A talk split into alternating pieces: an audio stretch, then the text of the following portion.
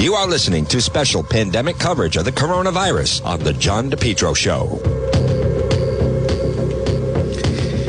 All right, and good afternoon. Right now it's 12.05 on this, uh, what a delightful spring day. My goodness, folks, God is good.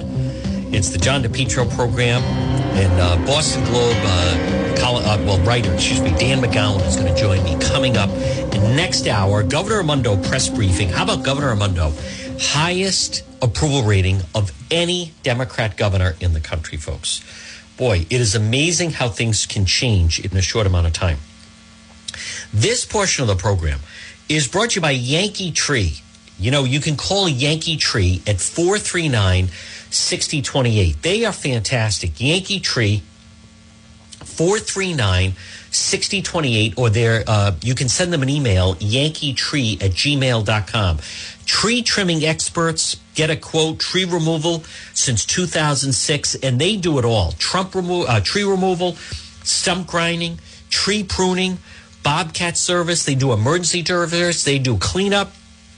They are performing tree removal services all over Rhode Island, both residential, commercial, licensed arborists. Nothing stumps Yankee Tree Service. They'll provide stump grinding, uh, tree pruning also, which is very, very important. And again, they're professional uh, arborists. So whether it is you need land cleared or a cleanup, anything like that, debris removed, Yankee Tree. Folks, they are fantastic. Call them 439 6028. If someone would be so kind, good afternoon to everybody on Facebook Live. Type in their phone number under the comments Yankee Tree 439 6028. 439 6028. You want to make sure, listen, this is the time. Invest in your property, invest in your, pro- you know, all of your property, not just your home, but your property. But Yankee Tree, I am such a fan and believer. They're professionals, they're tremendous. Maybe you need a tree removed, or maybe stump grinding, or maybe just need your property cleaned up a little bit, or emergency service as well that can happen. Yankee Tree, 439 6028, 439 6028, or you can send them an email, yankeetree at gmail.com. Well, folks, I uh, communicate with a lot of people during this. And my next guest, he is a business person that's been impacted by this. And I've been uh, communicating with him back and forth through email. And I invited him to be on. He's a Rhode Island business owner. And I want you to learn a little bit more about him. And his name is uh, Judah. Good afternoon, Judah. Hey, John, how you doing? I'm very well. Absolutely. Tell us a little bit about yourself. Um, so, John, I um, my name's Judah Belay. I own Northern Rhode Island Strength and Conditioning at uh, No Risk CrossFit. Um, we're located in Smithfield, Rhode Island.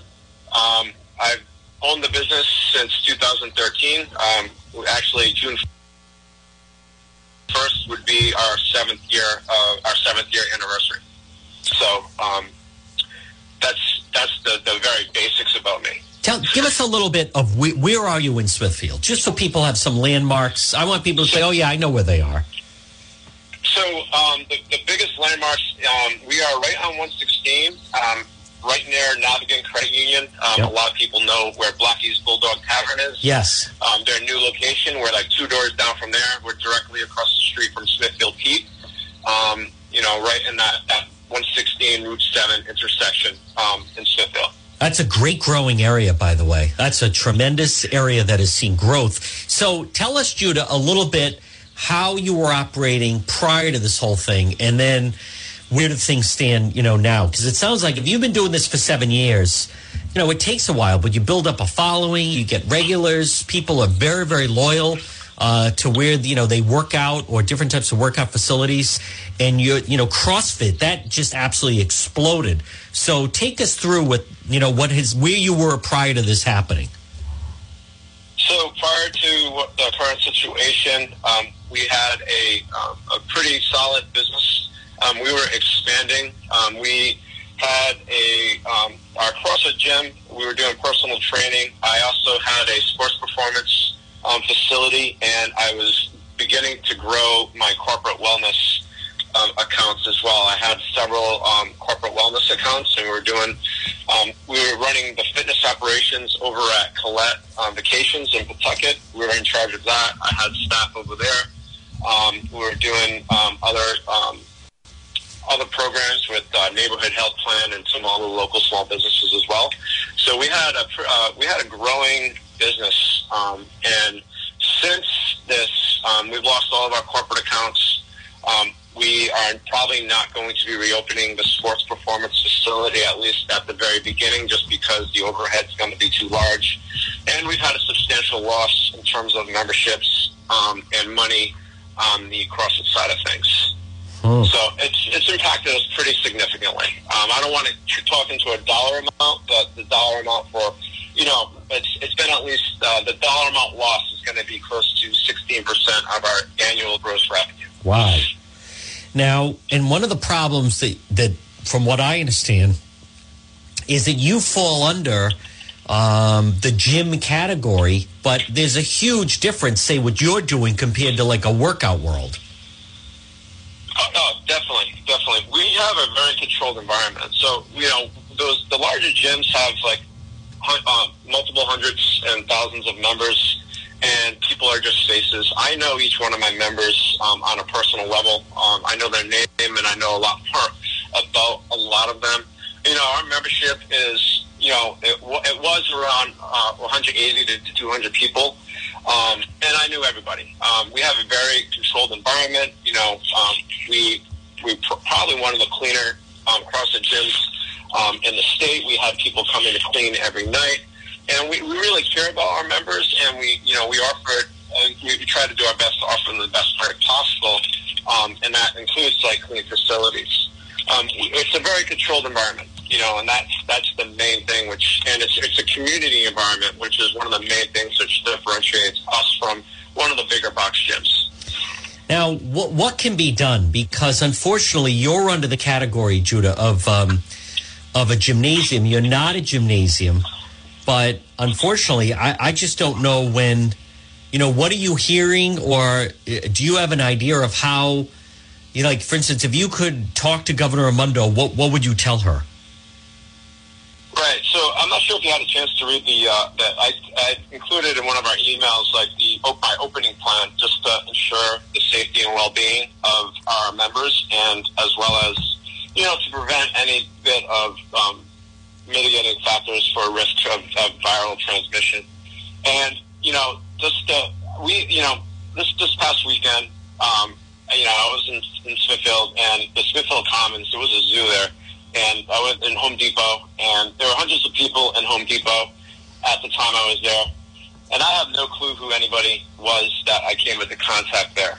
And you know, I filled up not only my girlfriend's car but my car this weekend with gas, and we touched the gas handle, and I don't know how many hundreds of people have touched that gas handle before me. You know, to when they pump their gas. And I don't think I, I don't even know if they ever clean those. you know, right. Um, Good point. My my environment, my environment. When you come into the gym, especially with the plans we have in place, and you know, John, I not only do I speak for myself, I speak for all the other micro gym owners, right? Because we all fall into the same category, and we all have the same ability control almost every single variable when somebody steps into my gym. Hmm. You know, um, we have two big garage doors, so we have a lot of ample airflow. But we, when people step into my gym, I know who everybody is in every class and I can tell you who was in class uh, every hour a, a year ago. You know, so like if if I needed to contact trace somebody back 12 months, I could contact trace 12 months ago. Sure. I I know everybody in every class and every day, so we have a very controlled environment in terms of contact tracing. We have it so that when our members walk in, they sanitize their hands with hand sanitizer. They're going to go to a station. They're going to get their workout in right? So they're going to still be part of the community. It's just going to be a little bit different. We're trying to be as flexible as possible to what the state requirements are going to be. And the equipment, as soon as they're done, is going to be disinfected. So for the next person coming in with sanitized hands, they're going to be touching sanitized equipment. And after the workout, so the floor and everything is going to get sanitized in between clients. They're going to leave a different door, and they're going to sanitize their hands when they're leaving anytime they're not in their grid, you know, they're going to have to have masks on as they move about the gym to get equipment or whatnot. So as one group's leaving out one door, we'd have the next group coming in the other door to set up and get ready for the class. So everything's very controlled. Everything's going to be very clean. Every night we're going to sanitize um, the floor and all and, and the facility, and everything's going to be very controlled. We have the ability, more so than any big box retailer, to to control all the variables, which are you know which the you know which the governor is saying that things need to be controlled, which these big box stores, which have been allowed to open, have no ability to control. Hmm. So, and, and that's like the frustrating part. Yeah. Now, um, for me. I was, um, and again, folks, good afternoon. This is one of those situations. It's tough because, to me, the way that you've been successful is you carved out a niche within an industry, and but then, as you call it, a micro gym. But then, as as something like this happens, suddenly you're thrown under the category of a giant regular type of gym, and that's really not the case. And it, it's the same type of thing, Judah, of um, some of these people that maybe have, and I, I, think there was a story in this woman that owns, she has a small cycling studio. And I think she maybe, I don't remember exactly, but something like 15 or 16 bikes. Now, you could easily operate something like that safely. Um, but the, the problem is it all comes under the umbrella of the gym. Now, I was also asking you an email. Is there any way you could do some of the things you do outside as opposed to inside because that seems to be a big part of this equation. People need to understand that a lot of the things they want to do, I think you're going to get a yes and you're going to be allowed to do it if, in fact, you find a way that you could do it outside. Right. So, yeah, we definitely could run some classes outside. Um, it does make things a little bit challenging in terms of like the equipment and what you can do with the equipment, bring sure. it outside in the parking lot. Yep. Um, but we have like, but we have like these two big, like 15 foot by 15 foot garage doors. So the amount of airflow inside, it's essentially like being outside for us at least. You know, I can't speak for every gym. Yep. But we have that ability to like, you know, where like we can almost make the outside you know, or the inside as part of the outside because of the airflow we have.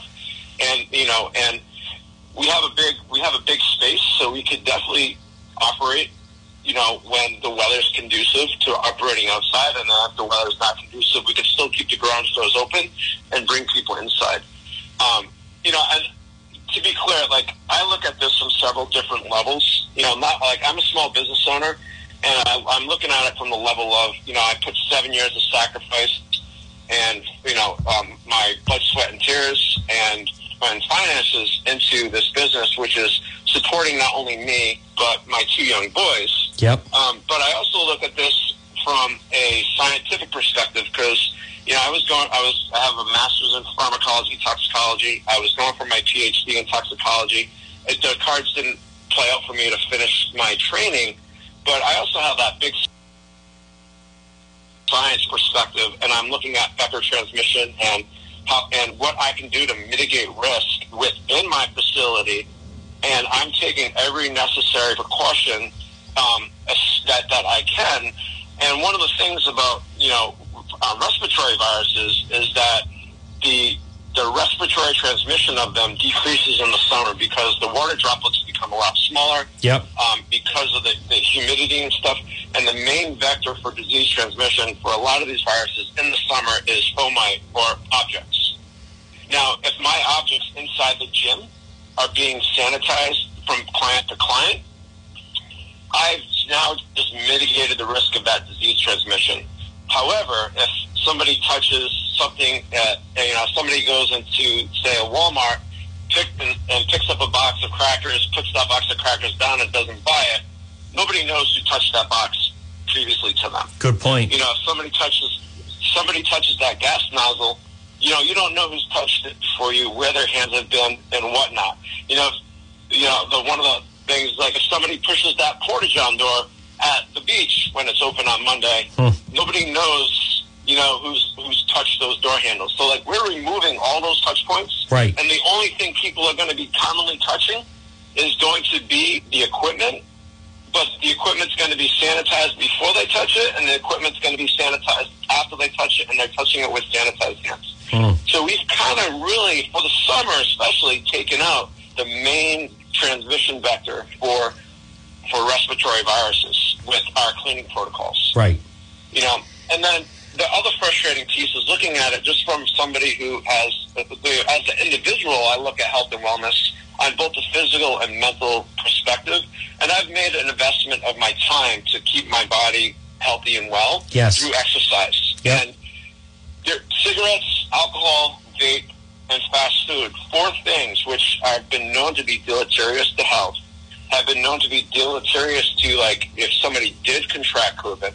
These things have been allowed to be sold nonstop since we've been in shutdown, or you know, and my business has been closed. Hmm. And you know, here I am offering a service and a product to not only combat somebody's, to increase somebody's physical well-being, create Right. some, enhance somebody's mental well-being, and I'm being told that that's not essential, and we have to wait, Yeah. and that's extremely frustrating.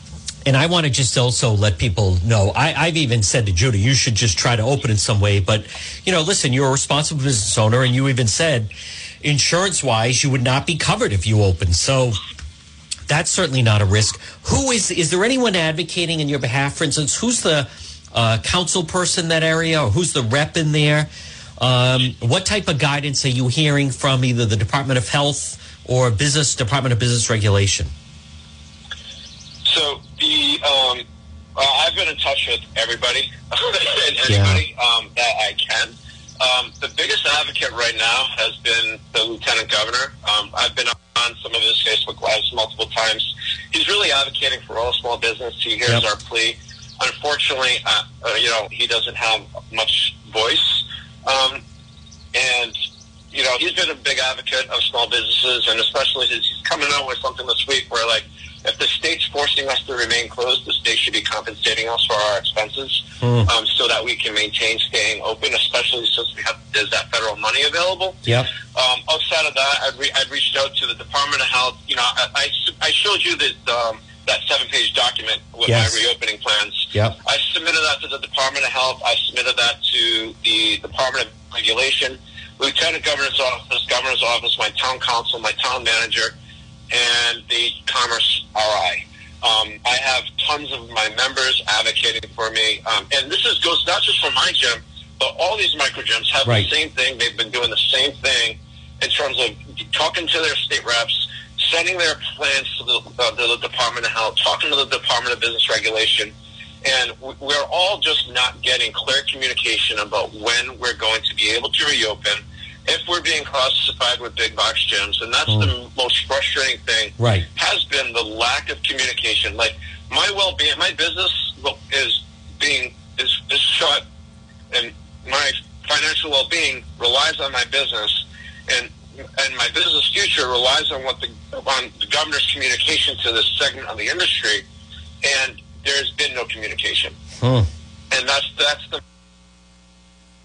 most frustrating thing. Yeah. Um, you know, I, I coach rugby at Bryant University. I'm the men's head coach there.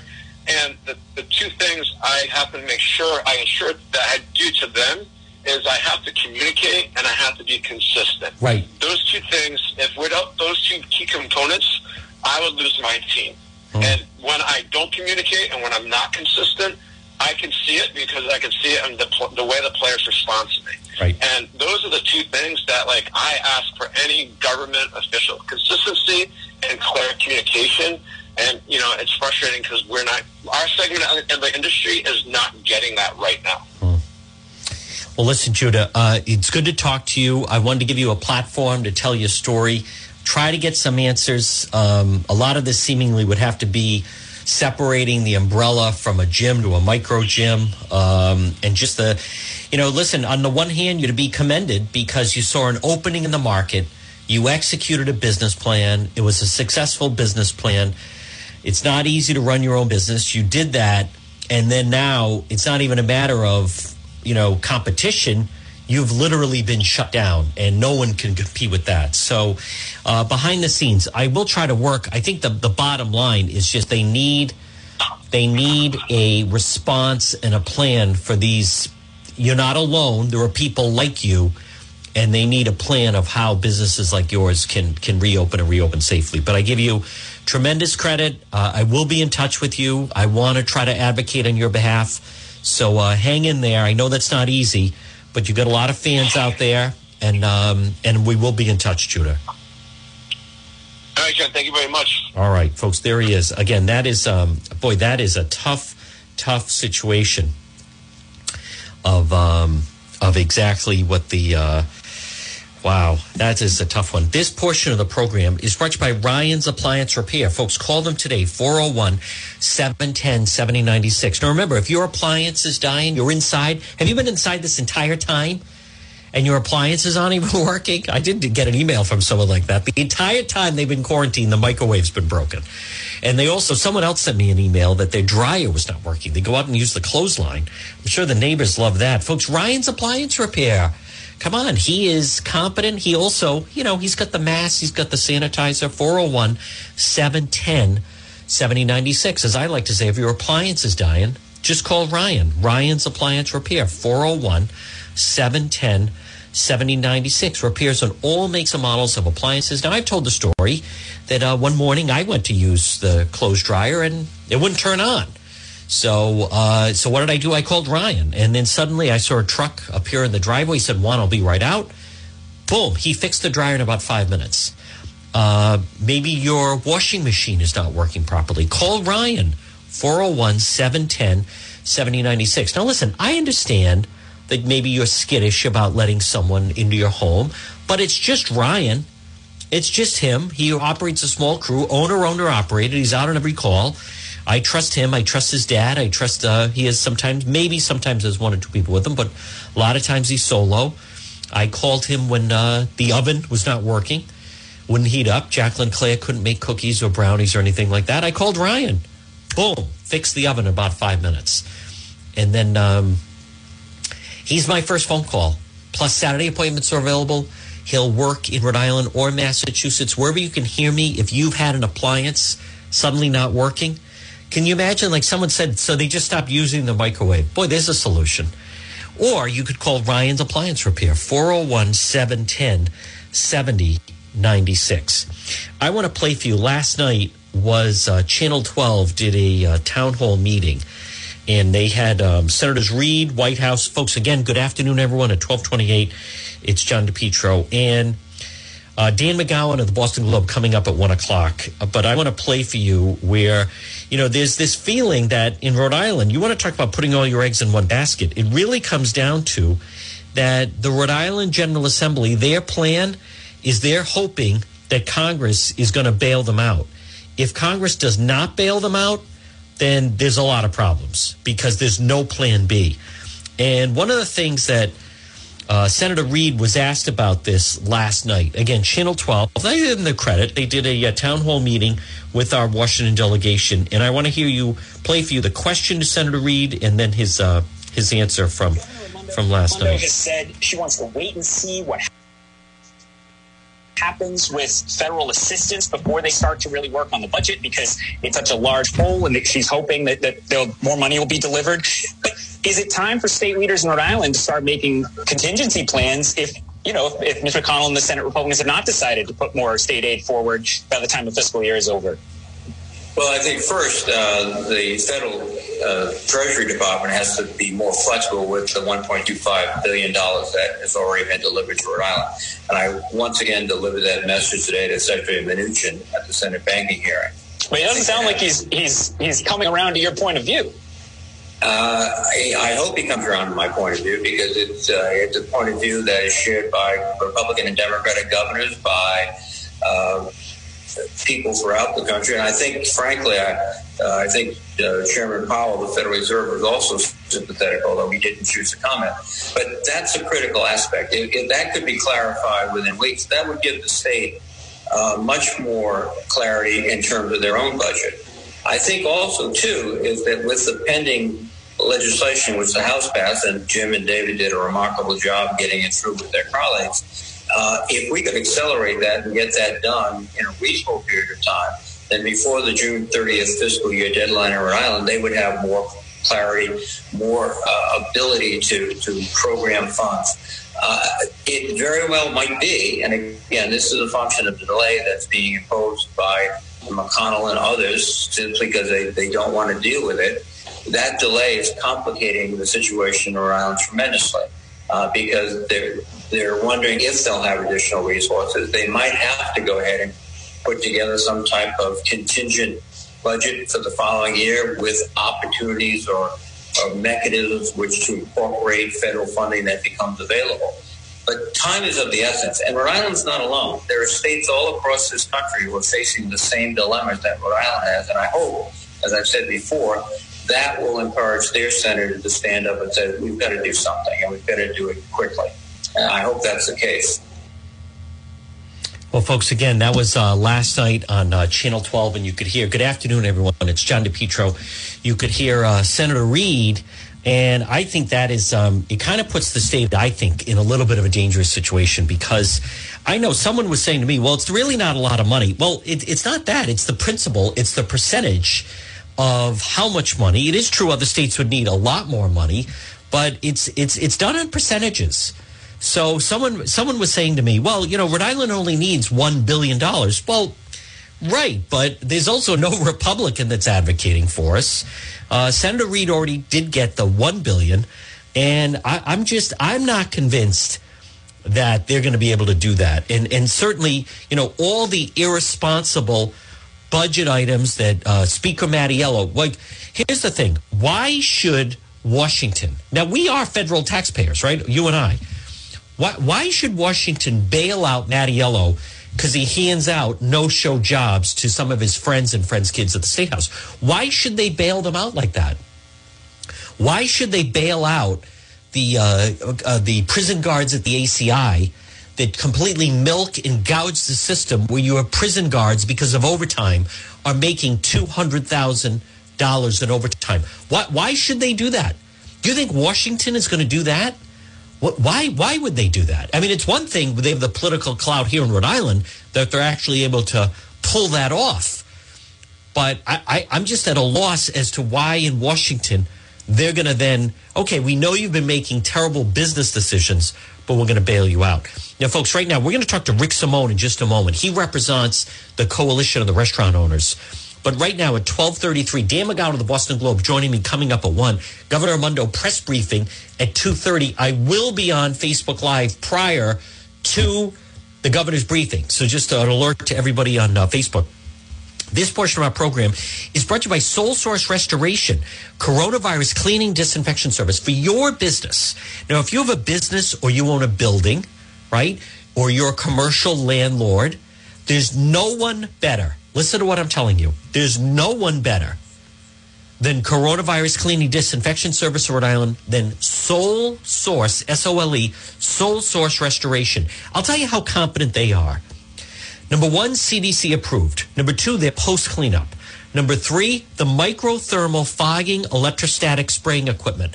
How good and how effective is Sole Source Restoration?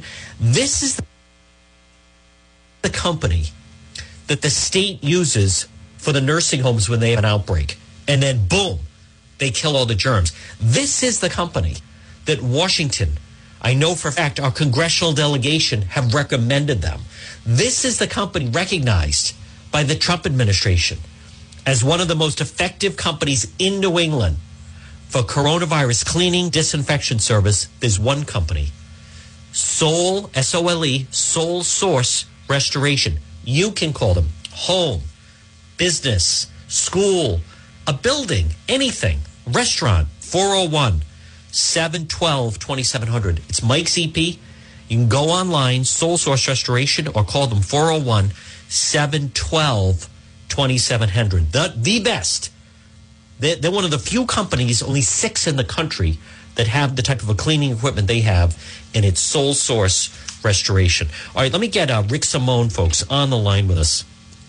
He is um, the person that has started the situation with the, the restaurants and getting them organized in that fashion. And so uh, let me uh, get him uh, on the line. I know he's heading to a meeting, but we'll uh, speak to our friend, uh, whoop, one ringy dingy, uh, Rick Simone. Hold on, let me Hey, Rick, John DePetro, stand by. Okay, hold on, Rick. I'm going to put you on the air with us right now. Folks, joining us, he is the guy that started the, the coalition. I know you only have a couple minutes, Rick Simone, but you're live on the radio. And, uh, Rick, what can you tell us the latest now? I think your list is up to 200 restaurants. Yeah, I believe that as of this morning, there's probably, I think it's over 220, 220, 30, somewhere around there. Oh, wow. Um, and it's, I'm sure it's going to continue to grow. It's, you know, when we, when we got the word out and from the people we were working with, it consistently kept spreading and the messages were consistently the same on what people's needs were. But the whole purpose of this, and again, I want people to understand the coalition that we formed is not just restaurants. I mean, I've got salons, retails, even lawyers and doctors that are all part of it. And it was formed for us to be able to help each other, advocate, bring our ideals and passions together, and support each industry as we go through these phases. And I think that's part of the reason it started to continue to grow like this. Now, Rick, one of the things, though, it seemingly is the restaurants. And what, what exactly is the coalition looking for? So at this point, we're looking, I mean, overall, we've been just in conversations with Commerce RI on a regular basis. And to be very fair, Secretary Pryor, Matt Sheep, and their team have been really, really communicative. They really have spoken to us and put it out there. But there was a general overall feeling that we needed to touch base with our guests and let our guests know that this is what we needed to stay open, to stay successful, and we were seeking their support. This letter was directed to the guests to gather their feedback. And as of early this morning, I would say that you know, it's around 70-ish percent of the feedback we're getting is positive and supportive, and 30% of it is people that still have concerns or are nervous, and we have to respect their opinions and their thoughts. Mm. Where do um where do things stand now? You know, eleven forty nine, the closing of that restaurant, Rick Simone, that got a lot of people's attention. Uh, I've been there countless times, and the thing about that is they poured a lot of money into that place. It's uh, beautiful inside. It's perfectly situated. I mean, you come right off of Route Four. If you go straight, you crash into it. It's next to the showcase. It's across from an incredibly busy plaza of uh, Dave's and East Greenwich. It's right on the East Greenwich Warwick line if someone like that throws in the towel, that that's and you know what? Every day when people come off that Route Four exit, and boom, they're right there. It's going to be a reminder that eleven forty nine is closed. And unfortunately, that you know that caught, like you said, a lot of people's attention, and it's really concerning to us. So put it in the context of this, John. That it's no different. Businesses have no different of a financial schedule than individuals come June 1st, your rent, your mortgage is due, utility bills, loans, insurance, you name it. And that's the situation that we're facing, and that's where this June 1st deadline came up, is that by that point, we're at two and a half months of indoor closure. And these other things are not enough to sustain getting past that. So if we don't get to this date, there's a real possibility you could see 20, 30 restaurants in a matter of a day announcing the closures. We just lost our first permanent restaurant on Federal Hill yesterday that's going to be closing and not reopening. And which you know, one is that? I'm afraid that which one? Um, Anthony's authentic uh, Anthony's authentic Italian down oh, at the very wow. end of the hill near the church. Yeah, well, the rent thing, so, rent that Rick, you know, the rent is everything. A res, whether or not a restaurant is going to make it or not depends on how much they are charged per square foot for the rent. So when you play with that mix, that they just they know their margin. They know how much they need to make in order to make it based on the rent. And if i'm a restaurant owner and i've heard of another high profile one i won't give it away but their rent their lease is up june 1st if they if they have to decide whether or not they can make it they do have an outside section but it's not a huge section and so a lot of people need to understand that then they didn't go into the business to do takeout or just have a couple of tables outside. They depend on, the way I understand Rick Simone, is basically 75% of their dining room needs to be full.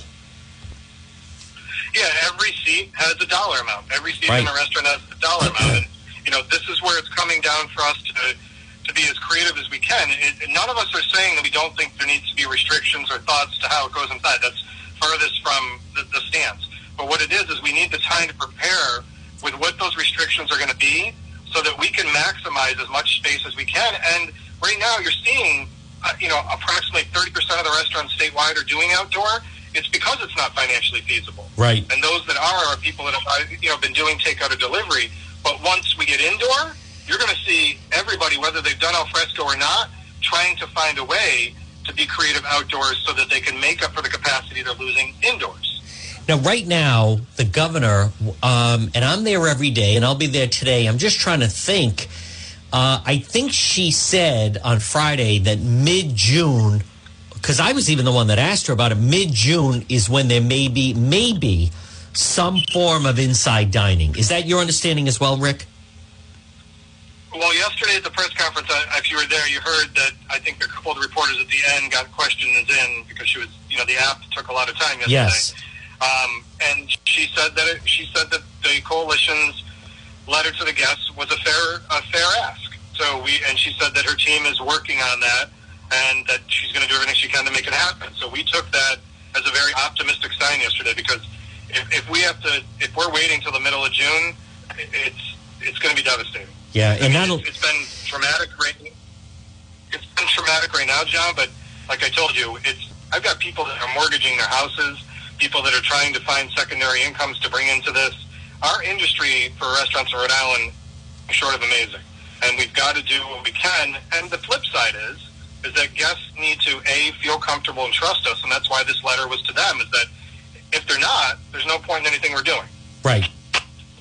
You know what else? I'm just, you know, Providence can be difficult anyway. Boy, what a difference, Rick Simone, from last summer. I mean, the PPAC had Hamilton, and then in the fall, Trinity had, you know, the print, the uh, Buddy Cianci story, the Prince of Providence, and now PPAC closed, Trinity closed, no signs. Both of their business models are broken, and for the conceivable future, Providence summertime restaurants can be tough the hill places like venda you know people do go up and they have the music series on wednesday thursday but i'm just thinking of two places that are very popular on the hill. One is the old canteen. Well actually three even. One the old canteen camille's and angelo's. And i don't think i don't think either of those three have any form of outdoor dining. It's all inside. Uh, camille's has a really nice patio in the back, Oh, and they also have a, a very big lot. Okay. Yeah, so I know Camille's is considering what to be able to do with that, but I, I'm not sure if you've heard, but we've developed plans. You know, we have over we have about 54 license holders on Federal Hill. Yep. That's, that's a really hard, large amount in a very in a dense it's a density in a very small area. yep So we've come up with plans on the creative side that we are going to be closing Federal Hill to move the restaurants outdoors to at least a couple days a week.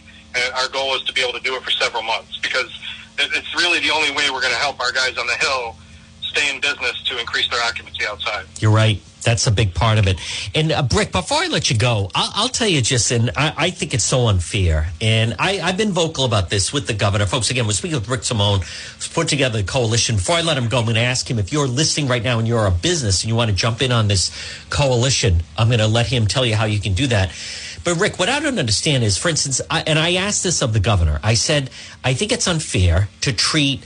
I'm just going to give two examples. Narragansett. I'm, I'm going to say Newport. I think you're head of Newport to treat them the same as, for instance, Central Falls is a huge hotspot. We know that, but it's a mile long.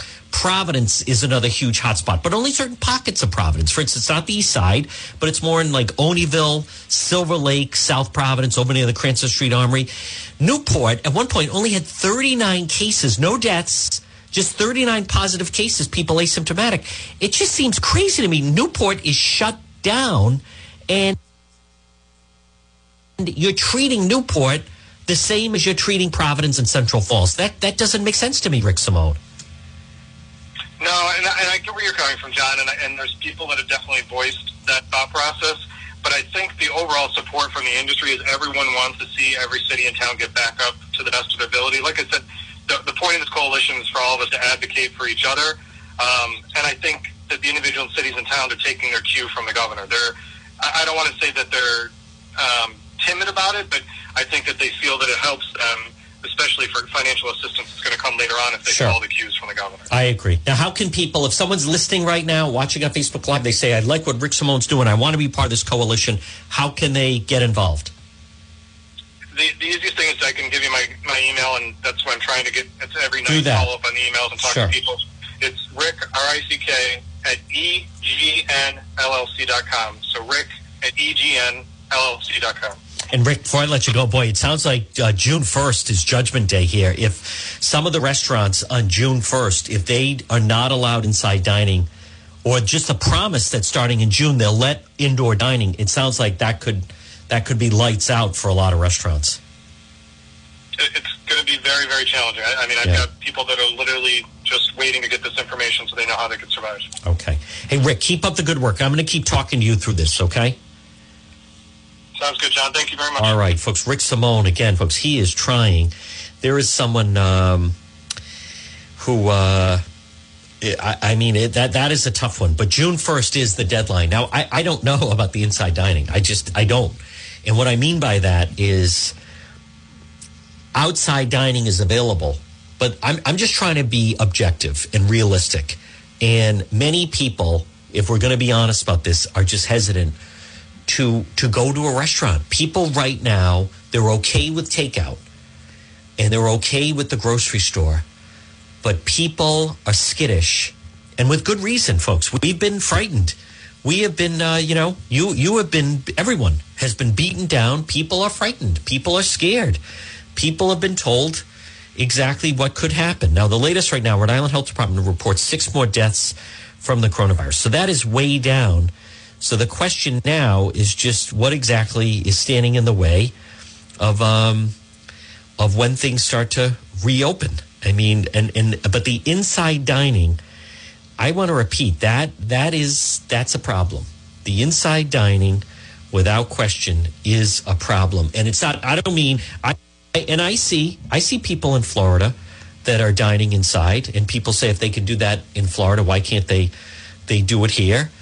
Um, but what I think you're going to start to see, and right now it's tw- uh, uh, 1246, excuse me. Good afternoon. Uh, Dan McGowan of the Boston Globe is going to join me coming up at 1. Governor Raimondo press briefing is at 2.30 today. I will be doing a Facebook Live uh, before that. But something that it comes down to is, see, here's what I think is going to happen is, and we're going to get used to this, and that is that they're going to start to reopen things. And the tracing is going to be very important because you're going to hear about outbreaks. You are. You're going to hear about and let's just, I'm going to remove it out of Rhode Island. Let's just say you were living in Florida. You do have restaurants open, but you're going to hear about that a number of people, it's almost going to be like they contact you that there was food poisoning. That we have learned that someone was in the restaurant Saturday night and uh, they have tested positive. So you need to, to get tested. I think that's what it's going to become. We can't stay locked down. We can't. And it doesn't make sense for everyone to be locked down. Why would you be locked down if 98% of the people are completely fine? It doesn't it doesn't make sense. Who goes to the hospital? Sick people go to the hospital. Does everyone go to the hospital? No. Who does? Sick people. But right now it's like everybody's at the hospital. Folks, this portion of the John DePetro show is brought to you by AE Mazika Insurance Services. I'll tell you, Scott and Alex, and it's so simple. They want to help you save money. Give yourself a raise. Imagine $200 extra a month, $300 extra a month. AE Mazika Insurance Services. Call them 401 353 9300. 401 353 9300. AE Mazika Insurance Services, 1529 Mineral Spring Avenue in North Providence. You can call for a free consultation this time of year. By the way, they're licensed Rhode Island, Massachusetts, and Florida. This time of year, you need insurance on your motorcycle, on your boat, on jet skis, right? On maybe it's an off, off, off terrain vehicle or, or a camper. AE Mazika Insurance Services. Why not call them right now? If someone on Facebook Live would jot down the number in the comments 353 9300. Free consultation. AE Mazika Insurance Services. Let them help you save money. Imagine $200 extra month. That's like giving yourself $2,500 a year. How about 300 extra a month? AE Mazika Insurance Services. Look for them on Facebook, and their website is aemazika.com, 353 9300. All right, right now, I also want to play, folks. This story is so disturbing. NBC 10 had it, and this is one of the reasons why I advocate for you to call. And right now, you can get $50 off a water filter from Water Filter Company. And for those that wonder what's the, the big deal, how about in Northern Rhode Island, the amount of lead that is being found in water? And tonight, it's causing concern for Providence water customers. The IT's Katie Davis shows us what it means and what you can do. The Scituate Reservoir is pristine, providing water to 75,000 homes. I do want to stress we do not have lead at the purification plant. We do not have lead in a transmission and distribution system. But lead could still be in the water in some homes, especially those built before 1947. That's because of aging supply lines, interior pipes, and fixtures. Providence Water just released test results as required twice a year. Samples showed lead above the federal action level in 35 homes out of about 300 tested.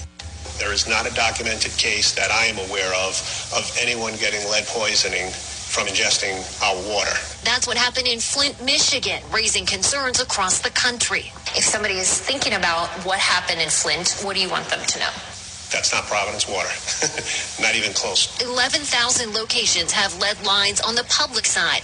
The utility is replacing about 600 each year. 28,000 customers have lead pipes or fixtures inside their homes that should be replaced. But at a cost of about $4,000, many families can't afford to do that. Providence Water offers a 0% loan for three years, and Caruolo says he's working to expand that to 10 years as soon as possible. In the meantime, Another option is to possibly flush your line for three to five minutes until the water runs cold. Providence Water will send you a free test kit to check whether or not there is lead in your home. The number to call is 521 Folks, what a disgrace. I mean, what you want to do, this is another example why. Now, right now, as disturbing as that is, I'll tell you the solution right now. The solution is do what I did have a water filter installed in your home. And right now, there's never been a better time to do that with our friend Steve at Water Filter Company. And by being one of my listeners, you will receive $50 off. Here he is. Hi, this is Steve at Water Filter Company. You heard John speak about his. Now you can own your own $249 drinking water system for just $199. That's $50 off. This ends May 29th, 2020. Call Water Filter Company, say John's name, save 50 bucks, and you get all the safe, clean water you can ever need. I don't have enough time to discuss all the benefits here, but will when you call. Don't let this deal go by. Call Water Filter Company, 294-2400. Save 50 bucks. It all ends May 29th, 2020. 294 2400. 294 2400. At least call for free consultation. 294 2400 and find out about having a water filter installed in your home. For right now, it's 1252. So the schedule is coming up at 1 o'clock. We're going to have the 1 o'clock news. On the other side, Dan McGowan of the Boston Globe will do our segment with Dan, and we're going to touch on uh, some great topics, whether it be uh, Governor Raimondo's popularity and uh, outdoor dining, the new app that the governor talks about. Um, the General Assembly, where things going, and a lot more. Hey, I want to remind you about our friends at Brothers Disposal. Maybe you're saying, and everyone's been spending more time inside, and we don't know what's going to happen going next. Here's what I know I know that you're going to want to be able to utilize your home as much as possible. So why not use this opportunity to do real spring cleaning and get rid of some unwanted belongings? Maybe, you know, I hate to use the word junk, but just some things that you haven't used in a while. And call Brothers Disposal, and they can deliver a dumpster right to your home or business. Roland is just terrific. Call him 688 0517. 688 0517. Look for them on Facebook. They have the Laker colors, yellow and purple. Brothers Disposal. And think about it. So you call them at 688 0517, Brothers Disposal, and talk to them. Tell them what you're thinking of doing. Maybe you want to clean out your garage or maybe you want to clean out your basement or your attic, or just some things that you've accumulated and you say, This is crazy, it's taking up space. We need the space. I want to utilize this space, get rid of it. On Emma's old tea set that you've never taken out of the box, they'll deliver a dumpster right to your domicile. And then you put your unwanted belongings or whatever, rusted tricycles, old broken toys, things you're never going to use, old furniture, and then just clean out. It's a great feeling. Oh, my God. Brothers Disposal, 688 0517. I received a nice email from one of our listeners, Lisa, who said, You know, John, you finally motivated me. I cleaned out my home. I can't believe the amount of stuff we had. Old decorations that I had been given from an old aunt that were never taken out of the box. Seven boxes of old, dusty, rusted Christmas decorations, taking up valuable room. Folks, Brothers Disposal, they came, Lisa's home, put a dumpster there. Her and her kids and her husband, they threw all the stuff in the dumpster. She also said she then cleaned out her garage. She cleaned out her basement. So now her kids are home. They're using the basement more. They can clean. They can play, excuse me, and utilize the space. She said the garage is incredible. It's like they gained so much. She didn't realize how many things they had that they weren't even using or wearing. Brothers Disposal. And then they came, Roland and Brothers Disposal came with the big truck and they took the dumpster away. Go on. 688 0517. Reclaim that home. Reclaim your basement. Reclaim your attic or your garage. Brothers Disposal. Same thing with uh, Jim sent me a nice email. He was doing a household project while he was home and uh, needed, you know, he didn't want a million trips to the dump. So he got a dumpster to help him with this uh, small household project that he's doing, and it worked out great. Now, they maybe you need the dumpster for a weekend, maybe you need it for a week. But I do know you could call Brothers Disposal today, 688-0517, 688-0517 for Brothers, oh brother, Brothers Disposal. Folks, right now it's 1256. Again, we're going to have the 1 o'clock news. Dan McGowan of the Boston Globe joins me next hour. Governor Raimondo press briefing coming up. That is at 2.30 this afternoon. Um, I'm just looking at some headlines. Summer scary. Models predict quarter million dead by August. Flights still arrive from China in Europe. Um, let's see. Uh, there's a, obviously a big ongoing fight right now with uh, the people that are criticizing President Trump and his son. Uh, White House now predicts swift economic recovery. Boy, that would be terrific. Mortgage applications point to sharp rise in home buying. Boy, that's very good news, as a matter of fact. Uh, CDC source says administration putting politics at a science. Trump allies lining up doctors to prescribe rapid reopening. Campaign eyes return to mega rallies. Oh boy, how great would that be? Folks, I've been telling you moonshot mission. Trump campaign's eyes are returned to mega rallies. I miss the Trump rallies, and I, I've told you I already talked to them. My plan is that I'm going to uh, travel wherever they have the first Trump rally in the United States. I plan to um, go and cover it. Trump campaign has an order from the president to find a way to get him back on the road into mega rallies. Recent meeting, he's questioned why he's avoiding campaign events if it's safe for him to travel. He visited two medical facilities. Um, he held three rallies in the three days at the end of February. Now, I was at that rally in New Hampshire. Before the end of the month, they hope to organize a series of virtual events. I've talked about this that we may utilize uh, the rustic drive-in as a place that you could all gather. And the way that we've talked about it with the White House, with the campaign, excuse me, with the campaign, is we'd have a local, some local speeches, and then boom, the big screen shows up and then they have a Trump rally at uh, both. There's a drive-in in Westerly, and then there's one in Lincoln. I know the president is anxious to uh, get back out onto the trail. I, am not sure right now how they could do the rallies as far as everyone in person, unless everyone kind of stays in their cars. Hey, listen. Speaking of President Trump, someone asked me. I received an email from her name is uh, boom boom boom from Lindsay. John, John DePetro, I love your show. Uh, folks, you can always email me, john at depetro.com. Where can I get the Trump soda and Trump donuts? Uh, my friend told me about them, and I'm not sure where it is. Lindsay, you can get Trump chocolate donuts that are delicious. I can vouch for that. And Trump soda and a lot of other delicious things. The, the answer to your question is you can get it at Ron's Pastry Gourmet, 170 Royal Little Drive in Providence. Look for them on Facebook. Ron's Pastry Gourmet where they also have delicious uh, calzones. They have delicious pizza, but the Trump chocolate donuts and Trump soda, Ron's Pastry Gourmet, look for them. 170 Royal Little Drive in Providence, right next to AAA in Providence. Folks, coming up on the 1 o'clock news, Dan McGowan of the Boston Globe joins me next. You don't want to miss it. The Power Hour is next. If you miss anything or want to get in touch with me, go to the website, depetro.com, D-E-P-E-T-R-O.com, the official website of You Know Who. Again, we're going to break for the one o'clock news. Right now, it's one o'clock.